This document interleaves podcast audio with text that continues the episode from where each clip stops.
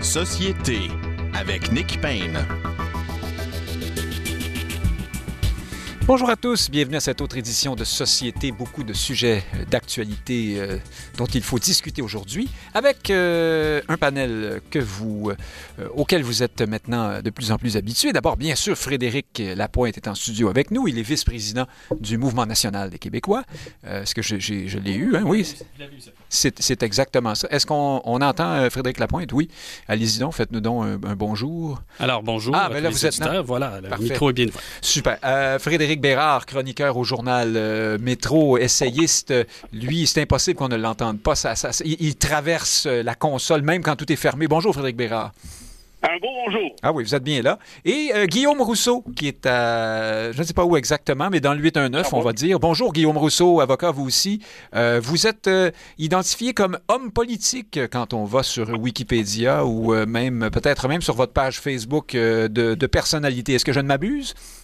Je savais même pas que j'avais une page Wikipédia, donc comme quoi elle n'est pas arrangée avec le gars des vues. Non, mais, c'est peut-être euh, moi qui, fabule, mais j'ai vu quelque part homme politique. Alors je me suis dit, tiens, c'est voilà, c'est bien, c'est large, c'est euh, ça peut vouloir dire plein de choses. Bonjour euh, Guillaume Rousseau, merci d'être avec nous ce midi. Alors commençons tout de suite par cette visite de la gouverneure générale du Canada à Québec. François Legault a reçu Madame avec toute la diligence nécessaire. par contre, les oppositions se sont, se sont offusquées. Euh, donc, euh, selon le Parti québécois, François Legault ne devrait pas s'abaisser à recevoir la représentante de la reine d'Angleterre. Gabriel Nadeau-Dubois, lui, euh, a expliqué sur Facebook que le colonialisme et les sandwichs au concombre, ce n'était pas son truc. Ce sont ses, ce sont ses mots. Je me souviens pourtant de M. Nadeau-Dubois qui recevait avec beaucoup d'émotion le prix du gouverneur général, du lieutenant-gouverneur il y a quelques années. Alors donc, les convictions de M. Nadeau-Dubois sont peut-être en évolution. Qu'est-ce que vous en pensez, euh, Frédéric Bérard? Euh... Pas nécessairement d'un ado du bois, mais de la visite en question. On dit souvent que les Québécois sont majoritairement opposés à, la monarchie et à ses, à ses, euh, implications pratiques chez nous. Euh, est-ce que vous pensez qu'on a que François Legault aurait dû passer son tour? Bon, on est encore euh, hein, dans, une fédération qui qui fait de la monarchie un de ses symboles. Donc, est-ce que euh, je poserais la question à l'inverse. Est-ce que Legault aurait pu refuser? Bah, oui, en quelque sorte, mais est-ce qu'il aurait été avenu de le faire? Je ne sais pas. Euh, à titre personnel, moi, la monarchie, franchement, euh, ça m'emmerde au plus haut point. Je pense qu'on perd notre temps avec ça. Je pense que si le Canada avait un avenir, il faudrait le réformer nécessairement, notamment cet effet-là. Mais si le Canada avait un avenir, dites-vous, c'est assez, assez fort comme formule. Vous, vous nous surprenez. Non, ben je veux dire, en fait, si, je peux préciser, si le Canada avait un avenir au Québec euh, et vice-versa, disons ça comme ça, Bien sûr. Euh, je pense que c'est clairement un des symboles qui achalent les Québécois. À juste titre, par contre, il y a un peu de dissonance cognitive, hein, parce qu'à toutes les fois que le prince machin chouette débarque avec euh, princesse machine chouette, là, les séjours hein, au IGA font, font leur chou gras de tout ça. les médias sociaux s'enflamment et là, c'est la fin du monde et tout. Donc, à d'autres je pense qu'il y a quand même un peu de... Il y a plus d'affection pour cette monarchie que l'on que l'on peut penser de façon générale mais pour le reste, d'un point de vue politique, euh, c'est quand même assez, euh, c'est quand même assez loufoque pour pas dire une pure perte de temps. Moi, je vous dirais que j'ai donné, pour finir là-dessus, j'ai donné une petite conférence, quand l'année passée ou l'autre d'avant, euh, en matière euh, linguistique, si je me trompe pas. C'est le lieutenant-gouverneur qui m'avait invité avec d'autres. C'est un colloque organisé à, à l'UQAM avec Gauthier et compagnie. Alors, je vais là et depuis ce là il arrête pas de m'envoyer des cartes de, Noël, des cartes de fête, des cartes de ci, des cartes de ça, avec euh, des livres du lieutenant-gouverneur, l'histoire du lieutenant-gouverneur. Mais vous saviez à quel point je m'en fous. Alors, tout ça pour dire que je trouve complètement encore loufoque que ces gens-là puissent prendre le rôle au sérieux, sachant qu'ils sont essentiellement euh, je, vais, mettre le bracket puis je vais laisser mes amis euh, compléter euh, ma phrase. Oui, alors on va dire le, le rôle de plante verte, hein, c'est vraiment l'expression consacrée. Guillaume Rousseau, c'est vrai ce que dit Frédéric Bérard que les Québécois sont nombreux, les Québécoises aussi, pourrait-on dire, dans ce cas-ci, à s'asseoir devant une émission d'Oprah Winfrey pour voir les dernières, entendre les doléances de la princesse machin ou du prince truc. Est-ce que pour autant il fallait que François Legault aille, rencontre la gouverneure générale ou aurait-il fait un, posé un geste symbolique utile ou, comment dire, pertinent en refusant de la rencontrer? Ouais, ben, si ça s'est inscrit dans une stratégie euh, plus euh, plus plus vaste de contestation des, des institutions, là, un geste pour un geste isolé, je pense pas que ça aurait donné euh, grand chose. Donc, en l'absence d'une stratégie plus globale dans laquelle ce geste symbolique se serait inscrit et que là, ça aurait pris un sens, je pense que l'attitude de, de, de, François Legault de la recevoir, puis ensuite de pas se gêner pour dire qu'il reste beaucoup de progrès à faire pour Mme Simon au niveau de, de son français. Oui, c'est ce qu'il a fait. Hein? De, de gérer la situation. Puis moi, ça, ça m'offusque pas plus qu'il faut. Puis sinon, ben, au-delà de l'aspect un peu euh, symbolique vieillot qui peut euh, un peu nous, nous irriter, je pense que ce qu'il faut pas oublier, c'est que depuis une euh, vingtaine d'années, les gouvernements minoritaires se multiplient à Québec, à Ottawa, dans d'autres provinces, et dans les cas de gouvernement minoritaire, le gouverneur général ou la gouverneure générale dans ce cas-ci, ou le lieutenant-gouverneur joue un rôle d'arbitre important. Et c'est là où ça devient problématique comme institution lorsque l'arbitre, euh, par exemple, l'arbitre de, de, l'Assemblée nationale est nommé par le fédéral et euh, c'est vraiment complètement idéologique, contraire au principe fédéral et c'est vraiment un, héritage là, empoisonné du, du colonialisme. Donc c'est là où ça devient problématique. Maintenant, on sait que la, la formule de modification constitutionnelle pour tout ce qui concerne la monarchie, c'est l'unanimité, donc c'est vraiment pas évident mais ça vaut quand même la peine de, se poser la question. À chaque fois qu'il y a un incident comme ça, je pense que c'est bon de rappeler le fait que la Constitution canadienne est due pour une bonne révision. Oh, euh, Frédéric Lapointe, la bonne révision de la Constitution canadienne, je ne sais pas si c'est pour demain, mais commencez par nous parler de, de, cette rencontre entre François Legault et cette gouverneure générale qui ne parlait pas un mot de français lorsqu'elle a été nommée parce qu'il fallait euh, prioriser la, comment dire, une, forme de représentation des premiers peuples. Bref, est-ce que vous trouvez, vous aussi, comme, euh, comme votre chef, comme le chef du Parti québécois, en tout cas, devrais-je dire, et comme Gabriel Nadeau-Dubois, qu'on n'a pas d'affaires là? Je, pense qu'il faut respecter les institutions euh, pour le temps que nous habitons en leur sein ou travaillons en leur sein. Euh, je pense que le premier ministre peut recevoir euh, la gouverneure générale. Il nous donne l'occasion de faire un, un débat intéressant, de nous rappeler que euh, le français au Canada, et malheureusement y compris au Québec, euh, est perçu comme euh, une langue qui bénéficie de trop de privilèges, une langue qu'on cherche à ignorer, une langue qu'on cherche à évacuer de son quotidien pour ceux qui ne la parlent pas. Une langue coloniale. Hein, une langue coloniale même, disent des gens au collège John Abbott, je lisais à l'instant, alors c'est fort de café, qu'une institution découlant elle-même du colonialisme britannique que nous avons subi euh, veuille nous faire la leçon à l'effet que notre langue nationale serait une langue coloniale. Est-ce que c'est à Dawson ou à... C'est à John Abbott, dans, l'ouest de l'île. La manifestation. Et, donc, le, choix par euh, Pierre-Éliott Trudeau de choisir un gouverneur général, une gouverneure générale qui ne parle pas français, mais qui parlerait une langue autochtone, c'est aussi un message à tous ces gens-là euh, de leur dire qu'au fond, il, il n'y a pas de peuple fondateur au Canada. soit dit en passant, il y a probablement un peuple fondateur au Canada, puis il y en a un deuxième qui s'est imposé à lui. Hein, ce serait peut-être un peu plus ça, euh, le sens de l'histoire. Mais tout ça pour dire que le message qui est envoyé à de très nombreux Canadiens, y compris des jeunes qui sont sympathiques, et on en est nous aussi euh, à la cause autochtone, c'est euh, le français maintenant, c'est un détail. c'est le temps de faire la promotion symbolique, essentiellement, des langues autochtones et pourquoi pas satisfaire tous ceux qui veulent voir l'effacement du français au passage. Et est-ce que François Legault aurait dû, pour ces raisons, euh, passer son tour et dire euh, je, refuse? Non, je, je, suis d'avis que les institutions doivent néanmoins être respectées pour le temps que nous avons à faire avec elles. Frédéric Bérard, Frédéric Lapointe vient d'ouvrir le sujet de la, du, de, la, de, de, la, situation de la langue française au Québec, son, son sa promotion, sa défense, euh, l'acceptation par les différentes minorités, et au premier titre la minorité anglophone, des projets de, comme celui par exemple, du projet, comme le projet de loi 96 pour renforcer la loi 101. Or, ces derniers jours, euh, Frédéric Lapointe vient de parler d'une manifestation à John Abbott. On en prévoit une pour le 14 mai au Collège Dawson euh, contre ce projet de loi. Euh, qui, alors, il y a toutes sortes d'arguments, dont celui par lequel on dit que euh, cette loi va trop loin, bien sûr. Imposer le français comme ça, c'est terrible. Et aussi, c'est un, c'est, euh, c'est terrible pour les minorités, les gens des premiers peuples, les immigrants, parce que ça ajoute une couche, une autre langue coloniale qu'il faudrait apprendre et ça les, ça les pénalise en quelque sorte. Qu'est-ce que vous pensez de ce genre d'argument? Ben là, franchement, de dire que le français est une langue coloniale au Québec, là, vous trouvez pas que vous charriez un peu, là, quand même? Ah, ben c'est pas moi qui le dis, hein? Euh, je vous assure. Euh, ben, en, fait, on le lit, euh, pour, pour, nos auditeurs qui ne seraient pas au courant, on, lit ça avec la régularité de l'horloge dans les grands médias anglophones. Pas plus tard que la semaine dernière, je pense, un jeune politologue ou étudiant en sciences politiques publiait dans, c'était dans le National Post, le Toronto Sun, bref, un long texte qui expliquait là vraiment qu'il fallait cesser d'imposer cette langue coloniale aux immigrants et avoir recours à une seule et même langue et une seule et même identité nationale aussi pour tout le Canada, parce que c'était mieux pour les, minorités. Non, mais c'est complètement absurde. Le, Canada de 1982 n'est pas construit sur cette logique, refuse la logique dont euh, Joe Blow parlait dans, dans, dans, National Post ou autre.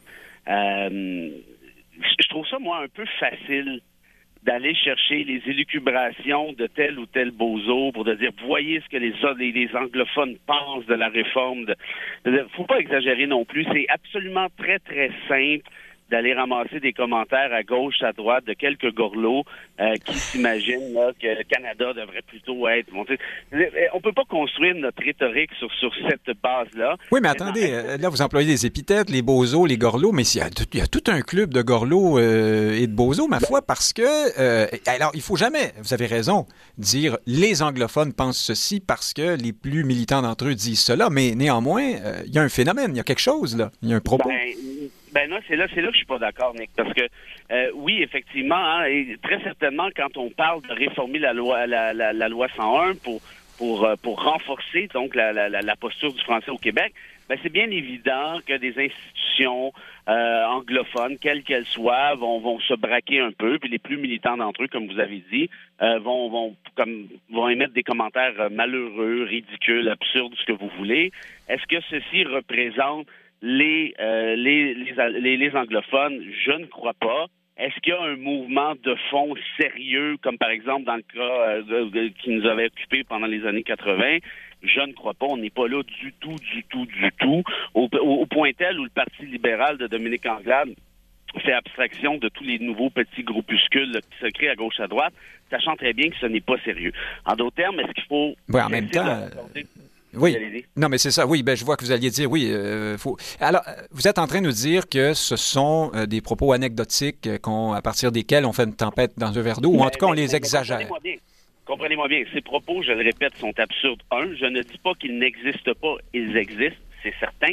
Est-ce qu'il y a un petit mouvement à gauche, à droite, ben, ben, ben, oui, ça existe évidemment, puis c'est immanquable, mais de donner de l'importance à ça, Franchement, moi, j'étais, j'avais même pas entendu parler de la lettre ouverte de c'est qui ce gars-là de toute façon. C'est un étudiant euh, à Concordia euh, qui arrive de, de, de, Vancouver Ouest qui décide que je on en C'est à Toronto, hein? C'est un étudiant euh, à Toronto. Ben, pas raison. Donc, en d'autres termes, c'est quand même assez facile de faire, permettez-moi l'expression en anglais, justement, du cherry picking et ramasser là, ce qui nous plaît pour dire, regardez à quel point les anglophones refusent la réforme de. À ce que je sache, les anglophones québécois, du moins ceux que je connais, les Mitch Garber et compagnie, euh, je veux dire, oui, parfois ils sont en désaccord avec telle, telle réforme de ci, telle, telle réforme de ça, mais de manière générale, sont plutôt francophiles. On est passé à autre chose. On est en 2022. On n'est plus en 1988 lors de la réforme, là, franchement.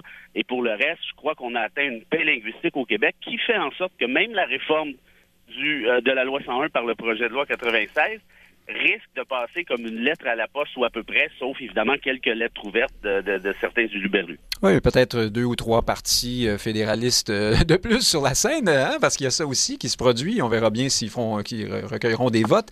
Euh, Guillaume Rousseau, est-ce que vous diriez, un peu comme l'intellectuel Robert Laplante, que Frédéric Bérard minimise les pertes, ce, vieux réflexe québécois qui consiste à dire, bah, bon, ben voici une anecdote. Ah ben ça, c'est une autre anecdote. Ben, ah, ben ça, c'est encore une anecdote. Et finalement, ça va relativement bien. Pardon, Frédéric Bérard, je vous caricature un peu, mais c'est quand même ce que vous dites. Vous dites, non, mais vous dites, comme on disait dans les années 90, 2000, ça va, ça va bien. Il faut pas s'énerver quand des, quand des excités, justement, quand des Howard Galganov de ce monde, vous vous souvenez de lui peut-être, tiennent des propos euh, incendiaires sur le, français au Québec, par exemple, euh, ou Mordecai Richler. Mais Guillaume Rousseau, voyez-vous... Euh, laissez juste Guillaume Rousseau vous répondre, puis vous me répondrez après, Frédéric Guérard.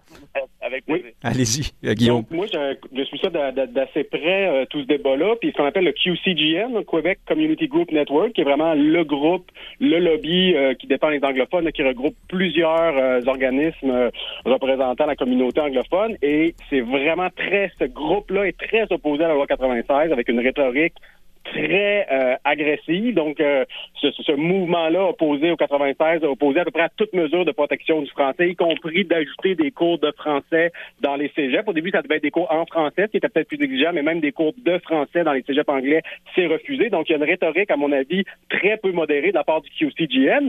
Et le QCGN, c'est, pas comme à l'époque d'Alliance Québec, où Alliance Québec était effectivement un groupe de défense des droits des anglophones qui était un peu controversé. Tous les anglophones ne se reconnaissaient pas dans l'Alliance Québec. Les townshippers de l'Estrie, donc les anglophones de l'Estrie ne se reconnaissaient pas. Il y avait un certain nombre, peut-être un petit peu plus de diversité des voix à l'époque. Aujourd'hui, QCGN, à ma connaissance, fait plus consensus. Évidemment, chez les anglophones qui sont activistes, monsieur et madame tout le monde anglophone n'est pas actif nécessairement dans, ce groupe-là, mais chez les anglophones qui prennent la parole, qui sont actifs dans ces, dans ces milieux-là, le QCGN, c'est leur voix. Il n'y a pas, il y a pas de, d'équivalent en version plus modérée. C'est vraiment là QCGN qui est la voix légitime, on peut être d'accord ou pas, mais c'est la voie, je pense, qui on peut, de par leur fonctionnement démocratique, je pense qu'ils représentent bien la communauté anglophone. Donc, vous voulez dire que c'est moins euh, groupusculaire ou euh, que, que, Alliance Québec à l'époque? Oui, ouais, non, tout à fait, exactement. Puis, c'est surtout que, euh, c'est ça, ça fait, à ma connaissance, ça, ça, représente bien le point de vue des anglophones, donc à la fois des commissions scolaires, des déjà, faut aller sur, juste aller sur YouTube, taper Bill 96, QCGN, vous allez voir, il y a des temps nord meetings virtuels avec des gens des commissions scolaires, des cégeps anglophones on parle de PDG, on parle de, syndicats, d'associations étudiantes. Donc, je pense qu'ils sont très représentatifs de la communauté anglo-québécoise et très, très, très opposés au projet de loi 96. Ils ont réussi à faire reculer le gouvernement sur les trois cours obligatoires en français dans les cégeps anglophones. Ils ont fait reculer le Parti libéral qui avait voté pour le projet de loi 96 au stade du premier dépôt et qui s'enlignait pour euh, voter en faveur et qui maintenant va voter contre. Donc, je pense qu'on est loin de, quelques beaux os. Puis on a une, une très large part de la communauté anglophone celle qui est la mieux organisée, la plus militante, qui s'oppose très farouchement à des mesures de protection du français. Et considérant le contexte de déclin du français, c'est quelque chose qui est très inquiétant de ne pas pouvoir compter sur, euh, sur nos compatriotes de langue anglaise. Ce serait bien qu'il y ait un lobby d'anglophones plus modéré, plus francophile. Malheureusement, c'est cette, part-là de la communauté anglophone qui existe sans doute. On, pourrait dire, on pourrait appeler ça le, on pourrait appeler, ça le Bérard Network en quelque sorte, hein? les, anglophones plus plus plus bérardiens. Euh, euh, répondez-moi, Frédéric Bérard, avant que que, que, le tigre sorte de, de, de, le capot de, la, Camaro qui est assise devant moi et qui, qui roule des muscles. Allez-y. Oui, ben rapidement. Vous avez parlé de, de Galgana, vous avez parlé, je pense, de Pete Bill Johnson et tout. Ils n'existent plus, ces gars-là. Ils sont plus là. Ils n'y ont pas de, successeurs non plus dans les médias. Euh, Guillaume parlait de CQGM. Moi, j'ai précisé les, consultations nationales pour la réforme de la loi sur euh, les langues officielles. Je les ai rencontrées à, quelques reprises. Je veux dire, franchement, là, y avait-il vraiment quelqu'un qui a peur d'eux autres? Je veux dire, ils sont à quel point organisés ça, ça reste à voir. Et quand Guillaume dit il représente une très grande majorité des anglophones, euh, on se base sur quoi pour dire ça?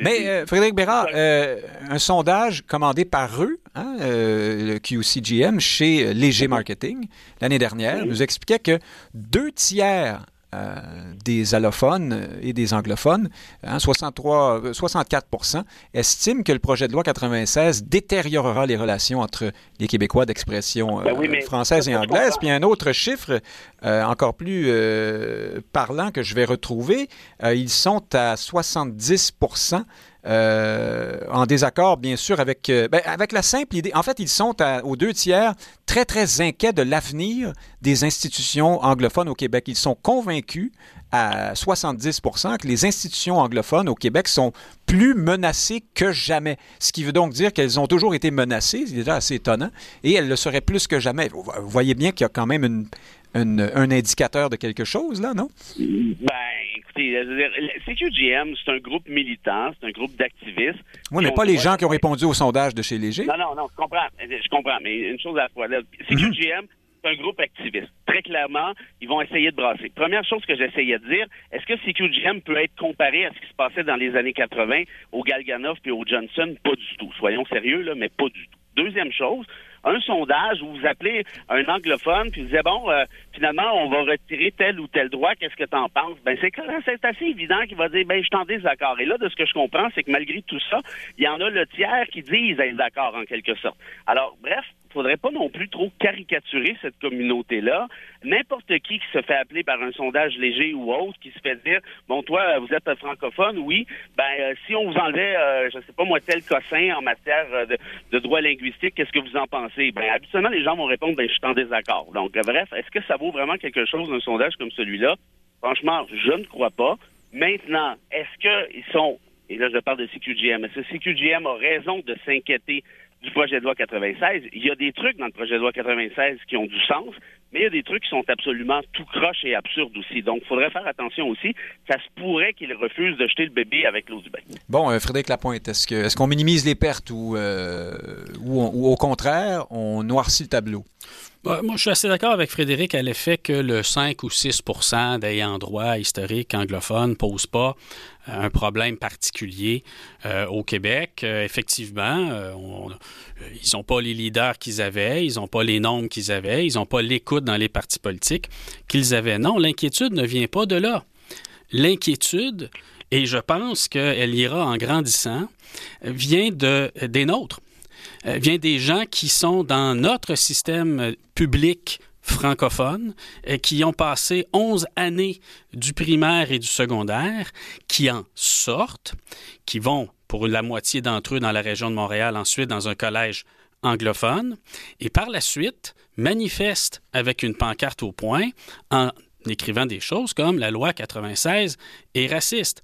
Et si on pense que c'est le fait de quelques hurluberlus, moi je défie quiconque de faire un sondage dans quelque école secondaire que ce soit avec cette question. Est-ce que la loi 96 est raciste? En fait, vous pourriez mettre n'importe quel numéro de loi pour peu qu'il s'agisse d'une loi québécoise, je vous fais le pari que si vous demandez si cette loi est raciste, la majorité des gens vont répondre oui. Comme la loi pas sur des la, anglophones. de la margarine, par pas des lois. Et ce ne sont pas des anglophones, ce sont des gens dans nos écoles publiques qui sont censées, suivant la loi 101, avoir été intégrées à travers leur inclusion dans nos écoles publiques. Alors, qu'est-ce qui se passe au juste? Bien, ce qui se passe, c'est que le discours ambiant, pas celui de quelques berlus, mais le discours ambiant systémique, hein, si j'ose dire, est à l'effet de déconsidérer la nation québécoise, est à l'effet de relativiser l'importance du français, est à l'effet de donner une mauvaise réputation à tous ceux qui défendent l'idée de nation et l'idée de, français, ceux qui le feraient dans ces écoles, et ils en témoignent d'ailleurs, passent pour des idiots du village.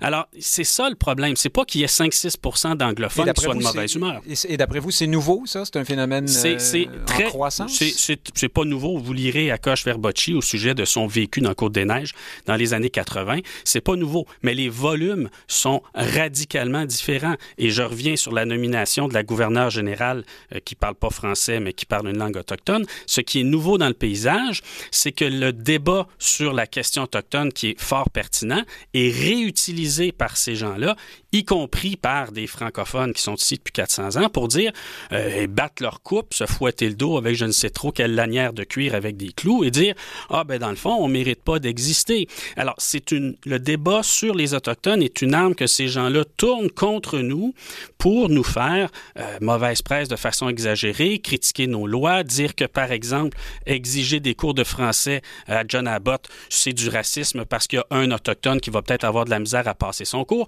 C'est ce genre de discussion-là qui anime ces jeunes qui sortent de notre système d'éducation. Alors, il y a quelque chose de pourri au Royaume du Danemark. Ou du Québec. Euh, euh, Frédéric Bérard sera intéressé par la mise au point que je fais. Je me suis mélangé dans les chiffres tout à l'heure. Alors, c'est sur le nombre de Québécois susceptibles de s'inscrire dans les euh, cégeps de langue anglaise, hein, sur l'imposition d'un quota.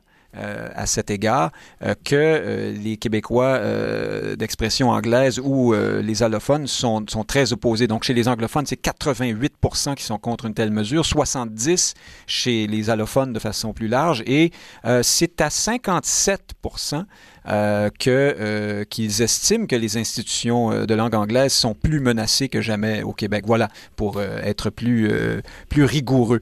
restons, on ne laissera pas Guillaume Rousseau, le rond du poil, se, se refroidir un peu. On reste dans le sujet. C'était le centenaire de, de, de, Camille, de la, le centenaire de la naissance de Camille Lorrain. Voilà. il y a, je pense que c'était hier. alors, bien sûr, celui qu'on a surnommé le père de la loi 101, il n'était pas seul dans, cette, dans la, mise en place de cette loi. Néanmoins, il a dû convaincre René Lévesque, on le sait, hein, qui lui était plutôt réticent, euh, justement d'un point de vue euh, euh, de, l'état de droit, si vous voulez. Il, redoutait qu'on retire des droits, en quelque sorte, et qu'on se retrouve avec un débat là-dessus. Bon, bref, Guillaume Rousseau, Camille Lorrain, qu'en pensez-vous euh, j'allais dire 100 ans plus tard, mais pas tant que ça, hein, disons euh, après quelques décennies euh, d'application de, la loi 101, puis plus largement de l'œuvre de cet homme politique. Oui, donc ben Camille Lorrain, c'est un des, grands parmi les, les grands. Donc vraiment, euh, c'était très beau cette semaine de voir cette, euh, cette lettre ouverte à l'initiative euh, du ministre de la Justice, ministre responsable de la langue française, mais aussi signée par plein d'anciens ministres libéraux, péquistes, de caquistes de la langue française. Alors c'était vraiment un très bel hommage transpartisan à M. Lorrain. Signé notamment par euh, le préféré de Frédéric Bérard, euh, Simon Jolin Barrette. Oui, ben, il y en a même l'initiateur, si j'ai bien compris, mais, mais mhm. vraiment de voir que tous les anciens, à ma connaissance, les anciens ministres de, responsables de la langue française des à peu près 20 dernières années ont tous signé, c'était vraiment une belle, euh, une belle initiative. Donc, il y a eu d'immenses progrès pour la langue française. N'eût été de la, loi 101, les reculs de la langue française auraient été beaucoup plus importants dans les 45 dernières années. Maintenant, euh, on sait euh, maintenant que depuis 10-20 euh, ans, il y a des reculs importants pour pour le français. Euh, et, c'est là où le, combat doit être repris. Et le projet de loi 96, à sa manière, est une façon de reprendre le combat pour le français. Est-ce que 96 va, aussi loin qu'il devrait? Est-ce qu'il est digne euh, de, de, de, son ancêtre, la loi 101? Peut-être pas, mais certainement qu'il s'en inspire et que euh, la figure du docteur Lorrain dans ce contexte-là, c'est bien la rappeler. Frédéric Lapointe, je vais parler de, je vais parler au moi pour une, une seconde. Je suis montréalais depuis toujours. J'ai vécu très très longtemps dans un milieu très anglophone, euh, chez des gens, euh, alors chez les Mitch Garber de ce monde, on n'a pas tous milliardaires, loin de là, mais euh, branche, branchouille, vous voyez, plutôt artiste ou, ou cultivé. Et si, on pouvait mesurer de la haine à l'endroit d'une personnalité politique, Camille Lorrain arrivait alors loin devant tous par plusieurs longueurs. C'était une haine absolument virulente à son endroit. Est-ce que ça dit quelque chose? Et là, ça parle à, Frédéric Bérard aussi, mais est-ce que ça dit quelque chose sur le sur l'ampleur de, de, l'œuvre euh, de cet homme, en quelque sorte? Il est toujours difficile pour un groupe euh, de laisser l'autre euh, s'émanciper à ses dépens. On ne fera pas un détour vers l'Ukraine et la Russie, là, mais c'est toujours douloureux je vous défie de me nommer un exemple où ça s'est fait dans la joie et l'allégresse. Les hommes devant le féminisme, euh, par exemple. Ça s'est pas fait dans, l'allégresse pour tout le monde.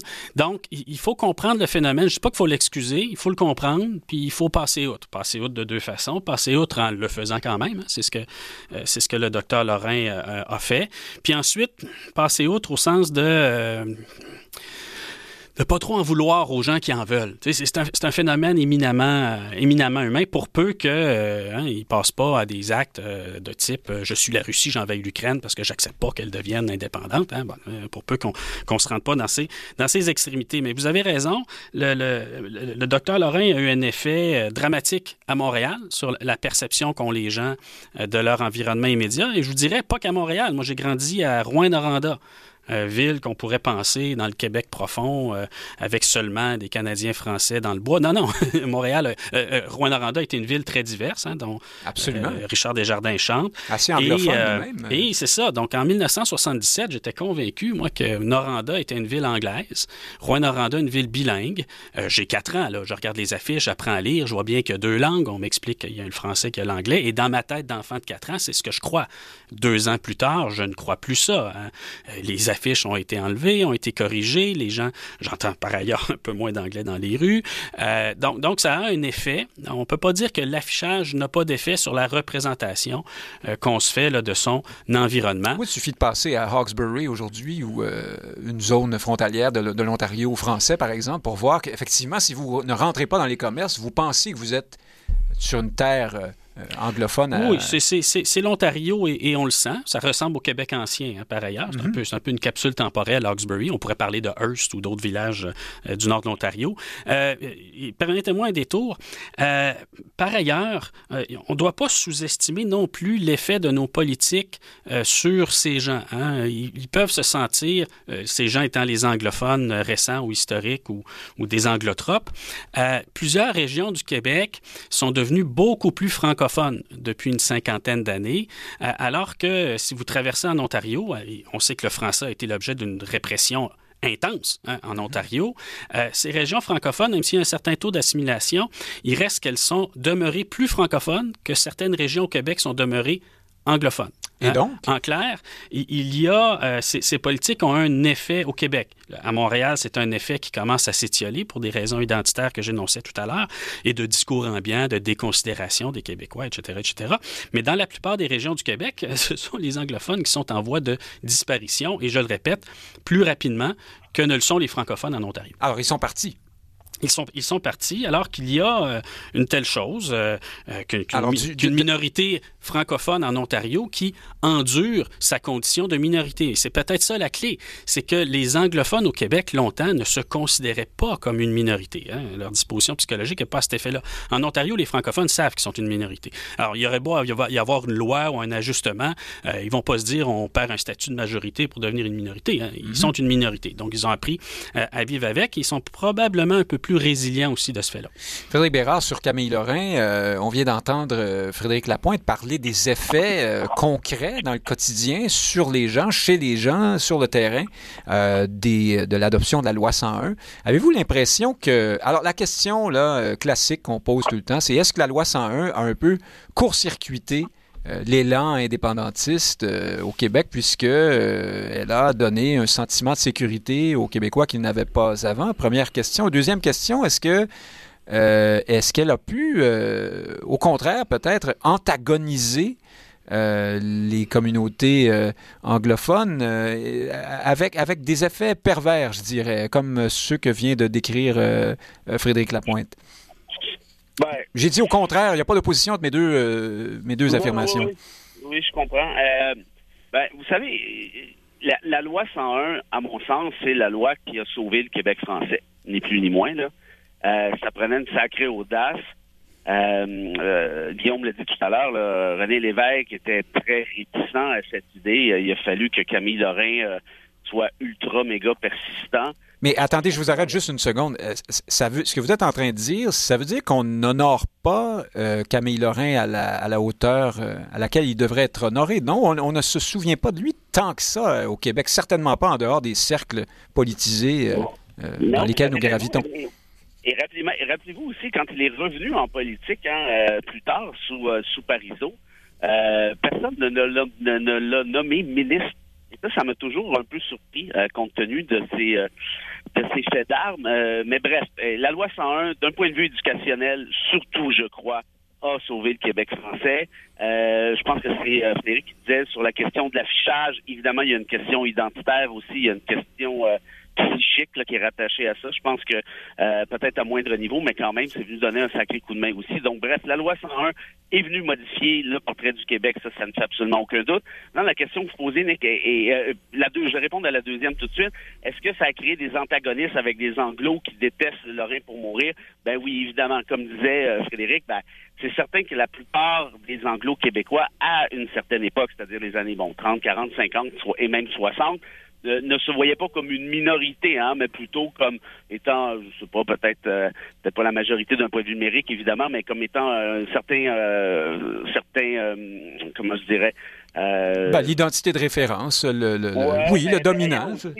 Ben oui, ben avec, il y avait de toute évidence d'un point de vue économique, hein, il y avait encore plusieurs postes d'influence qui leur étaient réservés là, pour toutes sortes de raisons.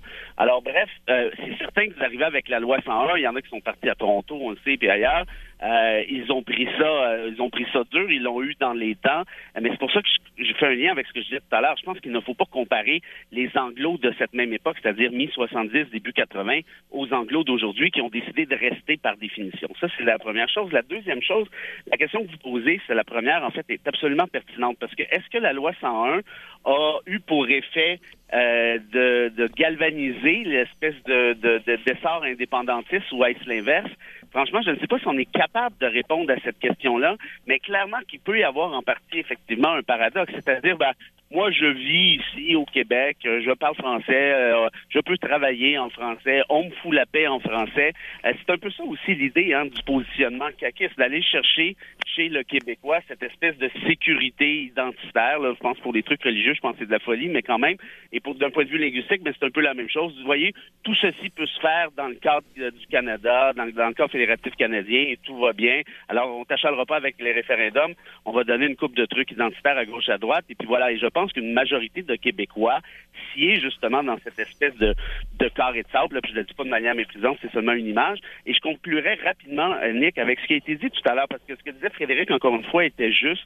Je pense que c'est pas tant la faute, si je peux dire ça comme ça, des anglo québécois que de cette nouvelle génération de franco qui ne se sentent pas québécois pour toutes sortes de raisons, qui ne se sentent pas à tout le moins francophones. Mais ça, je pense que c'est notre travail de les amener vers la culture francophone, vers la culture québécoise majoritaire, de un. Et de deux, sur la question autochtone, et là, c'est vrai que je finis là-dessus, l'affaire de Mary Simon, il ne faudrait pas oublier une chose. C'est que cette femme-là, était la conseillère de René Lévesque à l'époque en tout ce qui a trait aux négociations constitutionnelles en rapport aux Autochtones. Si elle-même avait pu apprendre le français à l'époque, elle l'aurait probablement fait. Et là, maintenant, le défi, et là, je vais boucler la boucle avec ça en, par rapport à ce que disait Frédéric, le défi va être le suivant, de concilier notre amitié, notre respect pour les Autochtones québécois et la prévalence du fait français. Et ça, franchement, ça risque d'être une sacrée job. Ah, ça, c'est du gros travail. Euh, on sera plusieurs à d'accord avec vous. En terminant sur Camille Lorrain, euh, Guillaume Rousseau, euh, Frédéric Berras se demande pourquoi il n'a pas été nommé ministre, mais on a peut-être, lorsqu'il est revenu là pour 95, 94, 95, peut-être qu'on a répondu à la question en préambule, c'est-à-dire qu'on voulait garder M. Lorrain un peu en arrière-plan pour ne pas exciter davantage les, les rancœurs avant le référendum? Oui, ben si on regarde la question du, référendum, de l'effet de la loi 101, moi je dis toujours, hein, je rappelle toujours, le PQ est élu en 76 avec tout près de 40 du vote. Et euh, quatre ans plus tard au référendum, trois ans et demi plus tard au référendum, il y a 40 de oui. Donc euh, voilà, je pense pas que la loi 101 ait un effet euh, très important, ni dans un sens ni dans l'autre. Donc ça, ça m'apparaît assez assez évident. Ben, à moins qu'elle ait, qu'elle ait freiné un élan qu'on aurait pu mesurer euh, en 80. On ne le saura jamais. Donc, c'est, très spéculatif, là, puis que les, les, chiffres euh, sur lesquels on, peut se baser, là, c'est, euh, c'est ceux-là. Mm-hmm. Donc, moi, ça me semble assez évident qu'on ne puisse pas en conclure. On peut toujours spéculer, là, on peut en conclure qu'il y a eu cet impact évident. L'autre chose, pour faire un lien avec notre discussion plus tôt, c'est que ce qu'on peut conclure, c'est qu'effectivement, la, la hargne contre euh, le, docteur Laurent, on aurait-tu pensé qu'avec les générations qui passent, effectivement, les, les peut-être plus opposés à la loi 101 qui, euh, qui, ont quitté vers l'Ontario, ceux qui restent veulent quand même possiblement vivre en partie en français. Bon, on aurait pu penser qu'il y aurait eu de l'apaisement, mais moi, je pense pas qu'il y a eu beaucoup d'apaisement. On le voit autour du, projet de loi 96, de Marlene Jennings, la porte-parole du QCGN, qui compare le projet de loi 96 à l'invasion de l'Ukraine, Mike Goldwater dans un événement public du QCGN compare le projet de loi 96 au nazisme. Donc, ce qui nous rappelle les, comparaisons entre Göring et, Lorrain qui pouvaient exister à l'époque. Donc, ça, ça n'a pas changé. C'est plate. On aurait pu penser que ça aurait changé. Avec le, projet de loi 96, on voit que ça ça n'a pas changé. Donc, ça, c'est un peu de valeur. Et pour ce que vous, euh, ce que ce que ce que Frédéric Bérard disait au niveau de euh, l'importance peut-être de transmettre davantage la fierté d'être francophone, la culture d'expression française et tout ça, c'est peut-être la partie de l'héritage du docteur Lorrain qui a peut-être été moins défendue. Hein, parce qu'il faut pas oublier qu'avec la loi 101 en 1977, a suivi ensuite une politique de développement culturel en 78 avec le concept de convergence culturelle, qui était de dire, ben, si on a une langue commune, il nous faut une culture commune. Puis on, on invitait les Québécois issus de l'immigration à se joindre à la culture québécoise d'expression française, à la faire évoluer, à l'enrichir. Et euh, malheureusement, ce concept-là n'a pas n'a pas été repris plus tard par d'autres gouvernements. C'est pas comme le multiculturalisme qui, au niveau fédéral, est repris par tous les partis et dans une loi. La convergence culturelle, malheureusement, les gouvernements après ça sont plutôt passés à l'interculturalisme coupant en quelque sorte le lien entre langue et culture, qui est pourtant essentiel pour l'épanouissement du français euh, au Canada et au Québec en particulier. J'ajoute, puisqu'on parlait des récriminations parfois un peu euh, outrancières, euh, le texte de Shima Khan dans le Globe and Mail du 28 mars dernier, où on compare, alors c'est une chroniqueuse, hein, elle compare tranquillement le Québec de la loi 21 au taliban. Voilà, c'était juste pour ajouter à la réflexion. avant qu'on sorte du Québec pour parler de la course des conservateurs à Ottawa, Frédéric Lapointe, euh, le chef du Parti conservateur, Éric Duhem, euh, du Parti conservateur du Québec, bien sûr, euh, prône que le futur hôpital de l'Outaouais soit financé par le privé. Une nouvelle qui est passée comme ça cette semaine. Alors ça, c'est en droite ligne avec le programme des conservateurs. Est-ce que il y aura un écho? Est-ce que les conservateurs du Québec pourront faire recette électorale et politique sur des propositions comme celle-là? ou ou au contraire, descendront-ils après avoir eu un moment fort avec l'antisanitarisme, si on veut? Non, je pense pas qu'ils vont payer un prix politique pour ça. Euh, le Parti conservateur prend la place de la CAQ. Non, mais il pourrait y avoir un marché pour ça, mais il pourrait y avoir des gens qui sont d'accord avec ça, qui ne se euh, retrouvent pas dans les autres partis. Euh, souvenez-vous, la CAQ, lors de la dernière élection, hein, c'est des gens intelligents qui dirigent la CAQ. Je les connais personnellement, mais ils en ont dit des enneries. parce qu'à un moment donné, quand les bonnes idées sont prises par les partis politiques dominants, ben, il reste quoi aux autres partis pour se distinguer? Il reste les mauvaise idée. Hein. Maternelle 4 ans, plutôt que de parler de CPE, hein, ils ont fait exactement le contraire au pouvoir. Mais malheureusement, en campagne électorale, c'est juste des idées stupides qui restent, ben, on travaille avec. Donc, c'est un peu la même chose pour le Parti conservateur avec cette idée de PPP euh, pour construire un hôpital. Euh, ça a été étudié, ça, sous les libéraux. Hein. Et si ça, si ça avait été une bonne idée, là, je vous soumets que Jean Charest l'aurait probablement fait. Là, on a fait un, partenariat public-public avec la Caisse de dépôt. Euh, tout le monde s'imaginait que ce serait la meilleure chose après le pain tranché. On se rend compte qu'on est en train de se faire coloniser, pour être poli, par notre propre institution et euh, on abandonne le REM parce que de l'Est, parce que c'est une mauvaise idée de passer par la caisse pour le faire. Coloniser au sens où ça faisait beaucoup de colonnes aussi, hein? Euh, oui, oui, ça, fait, ça fait beaucoup de colonnes, mais tu sais, se faire, se faire dépouiller là, son, ses pouvoirs fiscaux puis ses pouvoirs réglementaires, là, ça s'appelle pas mal être colonisé.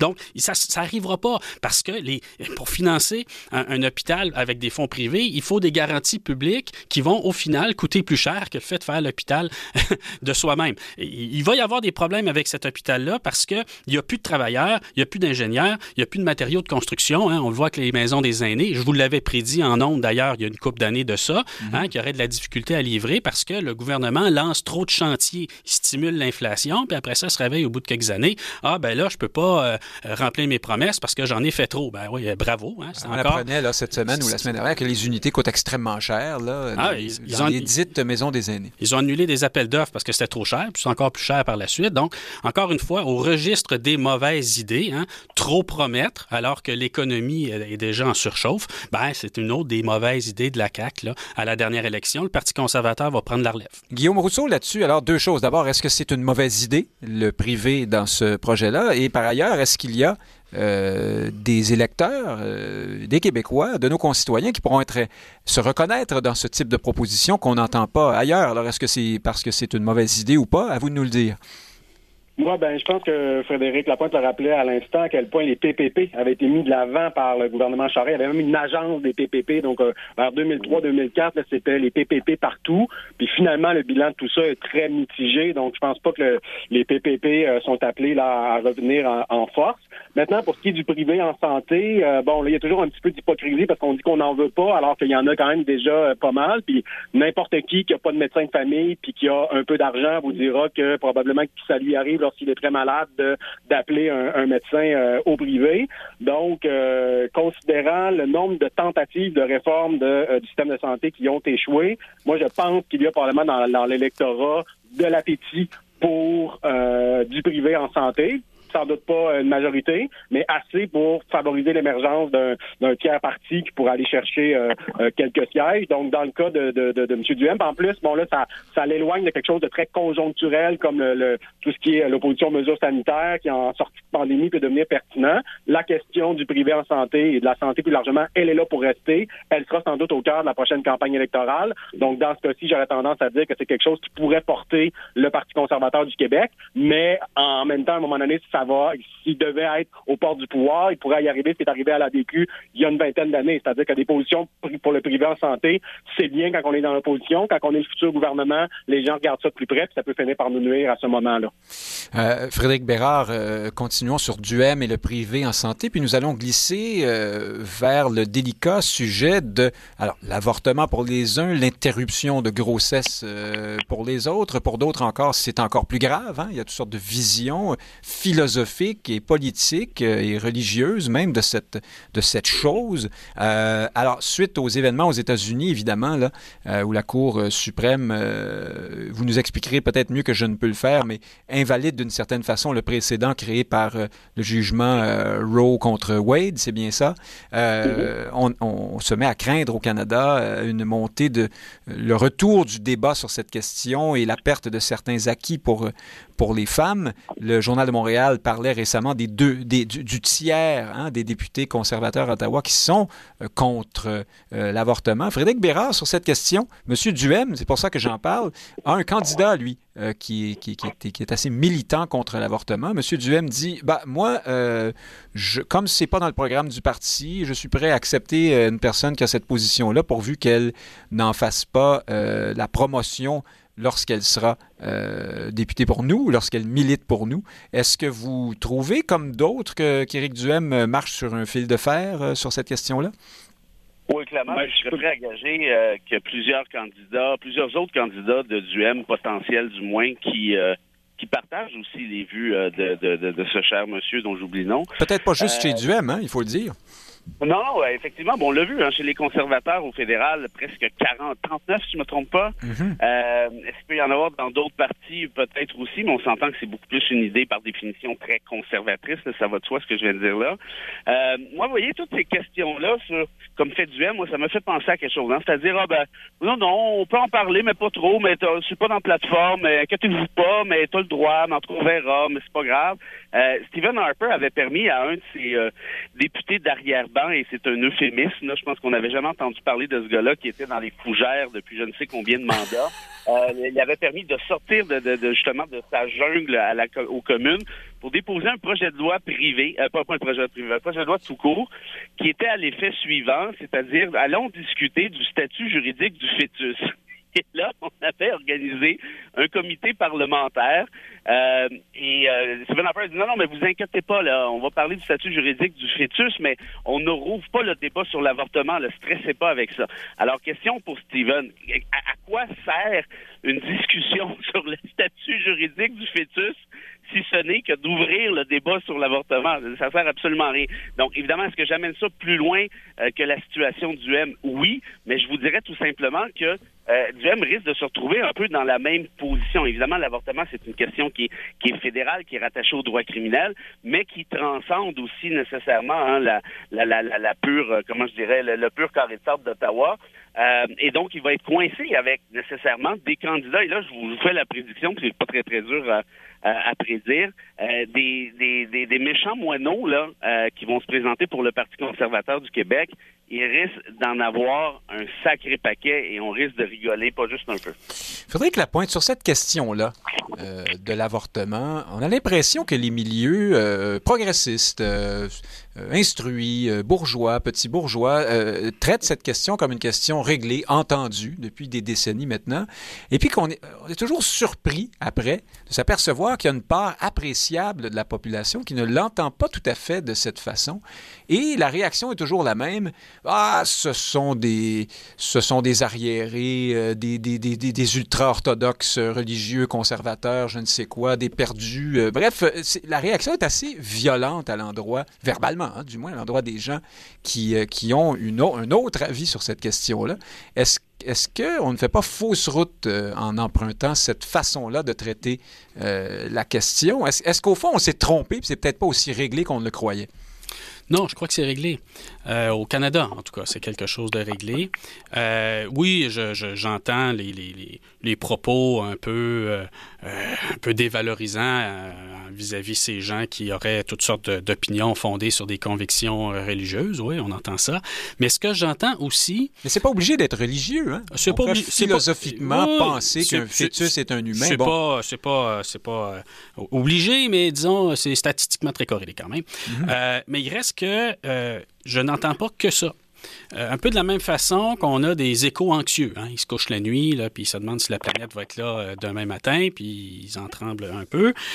J'entends des droits à l'avortement anxieux, pour faire un, un, mot valise, si on veut, alors qu'il n'y a strictement aucune espèce de perspective que ce droit soit remis en cause au Canada. au, Canada. Et c'est des gens qui disent qu'ils dorment mal la nuit, puis qui se sentent atteints personnellement. Puis là, j'écoute ça, et je me dis, ma foi du bon Dieu, est-ce qu'il y a à ce point des gains politiques à faire avec cette anxiété qu'on cherchera à la stimuler, qu'on cherchera à tambour et trompette euh, à la chasse aux sorcières de gens qui, dans l'ombre, hein, prépareraient un complot pour retirer ce droit-là aux femmes au Canada ou encore plus improbable au Québec. Et là, je pense à François Legault euh, et d'autres chefs de parti qui disent à Duhem, par exemple, ben là, vous avez un candidat qui pense ceci, cela, euh, vous allez l'exclure de votre parti parce que il est dangereux. Ben non, il n'est pas dangereux. C'est un candidat d'un parti qui sera pas au gouvernement, un candidat qui sera pas élu, puis il peut bien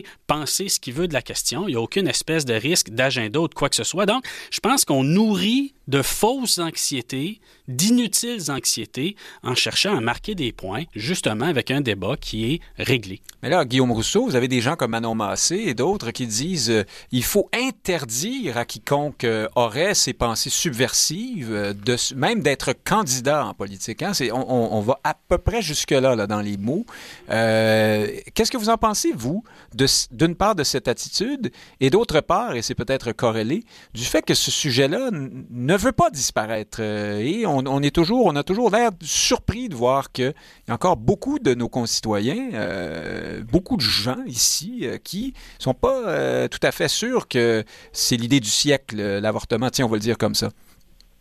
Oui, ben, il y a deux choses. Si on parle d'une loi pour interdire que tous les, à tous les partis d'avoir dans leur rang des candidats qu'on appelait autrefois pro-vie, qu'on appelle maintenant anti-avortement, ça, ça m'apparaît problématique parce qu'on est en démocratie, on peut être contre les opinions des gens, mais normalement, on est pour qu'ils puissent les exprimer. Puis après ça, ben, euh, libre aux électeurs de, de, de, les battre dans, dans, les urnes. Donc, ben justement, ça, ça ben donc, problématique. Donc, même si, c'est pas une loi, hein, juste dans le discours. là. mais ça, c'est autre chose. Mm-hmm. Si on parle d'un chef de parti, d'un parti qui dit voici nos valeurs, puis on souhaite pas qu'il y ait des candidats qui, qui, qui, qui, portent les couleurs de notre parti, qui ne sont pas d'accord avec nos valeurs, avec nos orientations. Ça, c'est la base de la politique. Je veux dire, il y a pas les, les fédéralistes ne se présentent pas pour, pour le PQ, puis euh, les antinationalistes ne se présentent pas pour la CAQ normalement. Et bon, Alors, en ce sens, Éric Duhem est complètement incohérent ou, malhonnête. Ben, en, fait, en fait, Éric Duhem, il fait, il fait une erreur. Je, m'explique mal comment il peut faire. Il y a deux choses que Éric Duhem doit éviter s'il veut comme poursuivre son, son émergence, voir sa montée.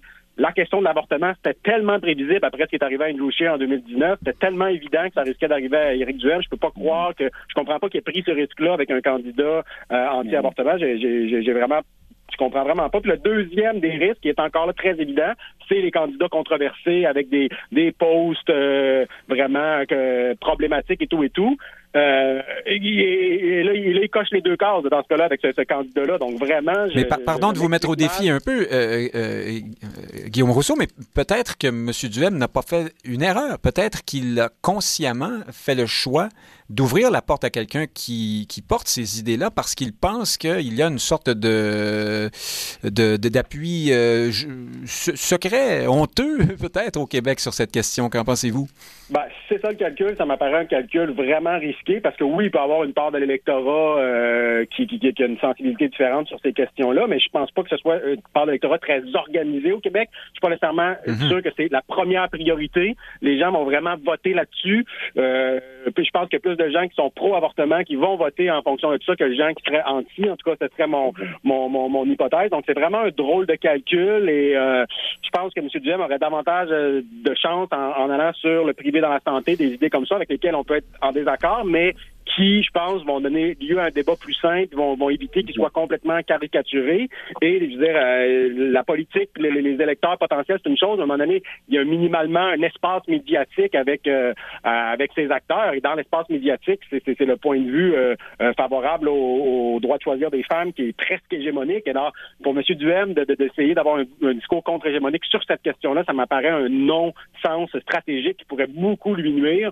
Alors, non, je, je partage pas tout cette hypothèse qu'il y aurait un calcul. En tout cas, si c'est un calcul, c'est pas un bon calcul, à mon avis. Alors, nous verrons si vous avez raison. Euh, dans la suite, euh, Frédéric Lapointe, je, fais une moue de doute, mais Frédéric Lapointe, le temps nous manque. Dernier tour de table sur la course à la chefferie des conservateurs fédéraux. Ce débat donc, cette semaine, euh, les conservateurs, on a beaucoup parlé de ça. Qu'est-ce que vous en avez pensé, vous? Alors, plusieurs parlent, à travers Pierre Poilièvre, d'espèce de, d'émergence du Trumpisme au Canada. D'autres ont trouvé que Jean Charest était plutôt en forme, même s'il était en mauvaise posture souvent, du fait de son bilan hein, et de son, ses problèmes côté éthique, notamment. Qu'est-ce que vous en avez pensé, vous? Ben, si Donald Trump avait la moitié des qualités de Pierre Poilièvre en débat, je, je craindrais pour le retour de Donald Trump aux États-Unis. Parce que. Il y a plus d'argent, par contre. Il y a plus d'argent, mais Pierre Poilièvre est, euh, ma foi, assez, assez percutant. Il hein. faut, avoir écouté le débat, euh, bien préparé, euh, énergique. Et je comprends que pour ceux qui ne partagent pas les idées de Pierre Poilièvre, ça peut leur provoquer un, peu de chair de poule sur l'avant-bras.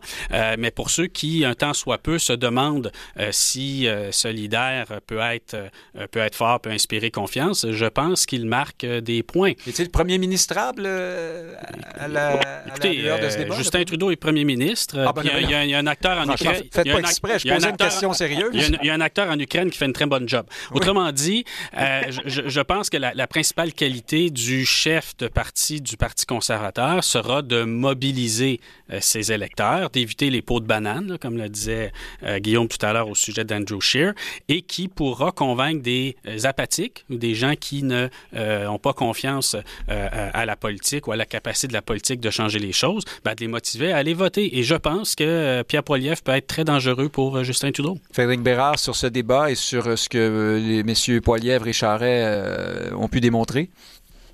Moi, je suis assez d'accord. Ben, moi, moi, à mon sens, Poilievre va, ramasser ça haut la main. Le Jean Charest vit encore dans les années 80, s'imaginant que les membres du Parti conservateur peuvent être encore euh, modéré. Euh, je pense qu'on n'est plus là du tout. Alors, il a été hué hein, lorsqu'il a parlé du convoi euh, de camionneurs illégal. Ben voilà. C'est l'indigne représentant du Trumpisme canadien. Et croyez-moi qu'il va jouer toutes ses cartes jusqu'à la dernière seconde.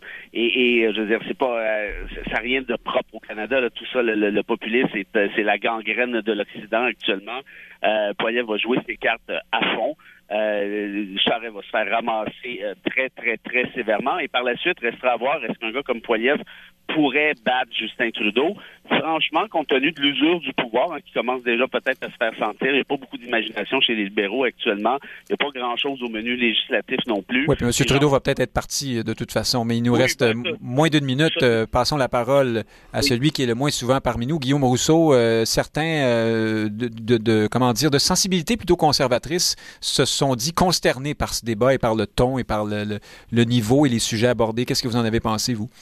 Ben, d'abord, pour les amateurs de, de politique, c'est un excellent spectacle. Donc, allez voir ça sur YouTube si vous l'avez pas vu. C'est un des meilleurs débats de, de, politique, tout pays confondu des dernières années. J'ai adoré. Maintenant, je suis pas conservateur, donc le, côté euh, très divisif et euh, potentiellement problématique pour la suite, là, euh, ça, ça, ça, ça ne m'affecte pas personnellement. Mais donc, très Mais diriez-vous quand même que c'est effectivement un marqueur dans le, la conversion du Parti conservateur canadien en, en nouvelle droite Trump, plus ou moins trumpienne? Moi, ben, ben je n'irai pas jusque-là, mais disons que le discours de Pierre Poilievre va lui permettre d'aller chercher des votes qui autrement iraient à Maxime Bernier, et c'est comme ça qu'il va l'emporter. Bon, à la fois la course à la chefferie, qui aura de bonnes chances de, de l'emporter, du moins peut-être un gouvernement minoritaire à la prochaine élection générale fédérale. Mais il a attaqué euh, frontalement la, la, loi 21 du Québec, hein, donc... Euh, Jean Charest, oui, Jean Charest. Euh, Jean, Charest, pardon, pardon, oui, oui, c'est ça. alors que Poilievre est, plus modéré là-dessus, mais qui est en fait la même position traditionnelle des conservateurs, donc de, de respecter la, la compétence québécoise dans ce domaine. Alors non, Poilievre était quand même très solide et je lui prédis une victoire, effectivement. Alors, merci Guillaume Rousseau, avocat, homme politique. merci de nous avoir parlé aujourd'hui. Frédéric Lapointe, vice-président du Mouvement national des Québécois, merci d'avoir été avec nous. À la prochaine. Et Frédéric Bérard, avocat, auteur, essayiste, merci. Salut. À la prochaine, chers auditeurs. Nick Payne qui vous dit à vous aussi à la prochaine. Merci d'avoir été à l'écoute.